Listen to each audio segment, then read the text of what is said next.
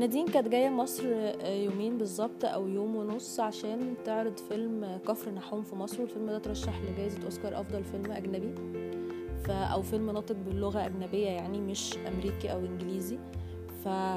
فالحقيقة ال... هي عملت صدى كويس بالفيلم ده فكان وجودها في مصر مهم جدا فطبيعي لازم الواحد يغتنم الفرصة.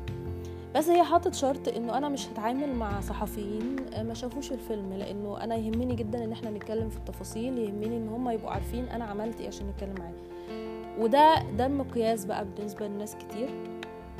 فمهم جدا إن إحنا نشوف الأعمال ونشوف التاريخ بتاعهم و... ونحط معلومات ونع... ونعرف كويس ال... الشخص اللي إحنا بنتكلم معاه خلفيته إيه. لما بنيجي نكتب بقى المواضيع دي كلها سواء تغطيات تقارير حوارات فنية مؤخرا بقت الحاجة اللي شكلها حلو هي اللي بتعجب القارئ. فعشان كده محتاجين إن إحنا نقسم الفقرات اللي إحنا بنكتبها. بنعمل هيدلاينز أو أو عناوين فرعية يعني بتوضح المحتوى اللي جاي بيتكلم عن إيه.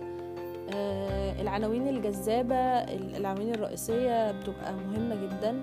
أنا ممكن أعمل حوار مع أي حد مهم في الدنيا بس الناس ما تبقاش فاهمة. يعني أنا مثلا عملت حوار مع أول ممثلة مصرية على مسرح برودواي فكان لازم أبرز ده في العنوان عشان تعرف الناس مين هي شيرين أحمد مثلا. يعني عادي يعني إيه اسمها؟ مش معروفة.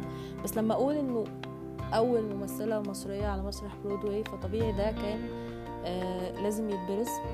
التعامل مع الفنانين بره لطيف. أحيانا بتصيب وأحيانا بت... ما بتبقاش موفقين.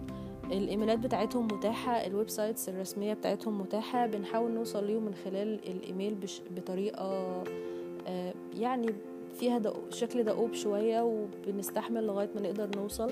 بس في الآخر النتيجة بتبقى مرضية يعني الواحد بيحس إن تعبه جيب فايده فأتمنى أكون قدرت إن أنا أفيدكم النهارده و...